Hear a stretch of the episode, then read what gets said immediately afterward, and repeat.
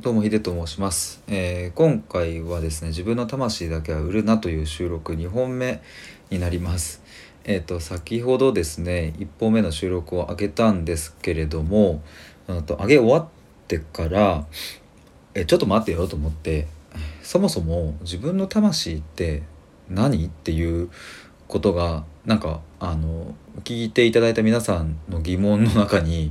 出てくるかなと思ったしそもそも自分自身もそれをちゃんと言葉にしたことないなと思ってですぐに今収録を立ち上げました。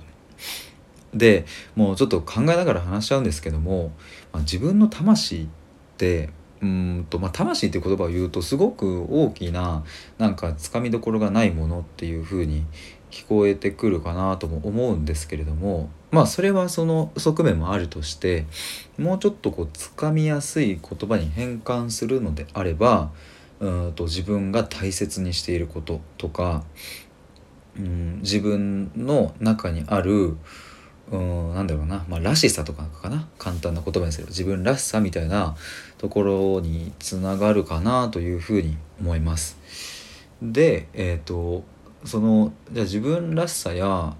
うん自分が大切にしていることを、え売るっていうのはどういうことかっていうとあの相手がうんと自分の大切にしているものをないがしろにしていってもそれでいいと認めてしまうっていうことなのかなっていうふうに今は思っていますね。つまり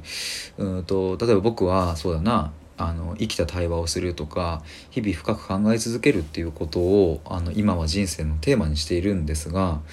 まあなんか時にねあの考えすぎだよとかうんとそんなにこう深く考えてもただ迷うだけだよとか、まあ、言われることもあるんですけれどもあそっかこんなに考えていたら息詰まっちゃうかやめよっかっていう風になっていくのって僕はそれは自分の魂を売る行為だなとも思うんですね。えー、とこの僕の大切にしているこの2つのことっていうのはうんと本当に心から納得して自分が決めたことだからうん確かに考えすぎてしまうことで、うん、心が疲れちゃうことはあるかもしれないけれども僕はその先にある美しい景色があるっていうことを信じているから、うん、全く問題がない。のにそういう周りの言葉に左右されて考えることをやめてしまうっていうことは、えー、と僕は死ぬことだなっていうふうに思ってちゃうんでね。あそれはあの死ぬっていうのは自分の、うん、なんだろうな命が絶えるっていうよりも、うん、生きるということが終わってしまうとまあ何言ってんだかな。でもそういうことだと思うんですよ。だからでもそういうのって結構知らず知らずのうちにやっちゃうことあるよなと思ってなんなら僕はこの2 5 6年間考え抜くっていうことをうんやるたんびに周りからそんなに考えなくていいんじゃねって言われてまあそっかもうちょい適当にやるかっていうふうにまあ売り続けてきたわけですよね自分の魂を。まあそうすると結果今の自分はやっぱりそこの過去を思い返すともっとこうできたかなとかって思うし悩むこともやっぱりあるから改めてうん自分が大切にしたいこと自分らしさみたいなものはちゃんと自分で守んなきゃなっていうことを、うんすごく痛感しました。やっぱり人によってはそもそもこういうテーマを、うん、扱うっていうことはねなんかこう重たいなとかっていうふうに、まあ、思う人もいるだろうし、まあ、そういうこともね言われることもあるんですけれどもなんかそういえば僕にとっちゃこういうテーマって重いも軽いもないんですよね何にも。全然重たくないっていう。うん、その命のことや死ぬことや、ね、例えば愛のことや幸せのことや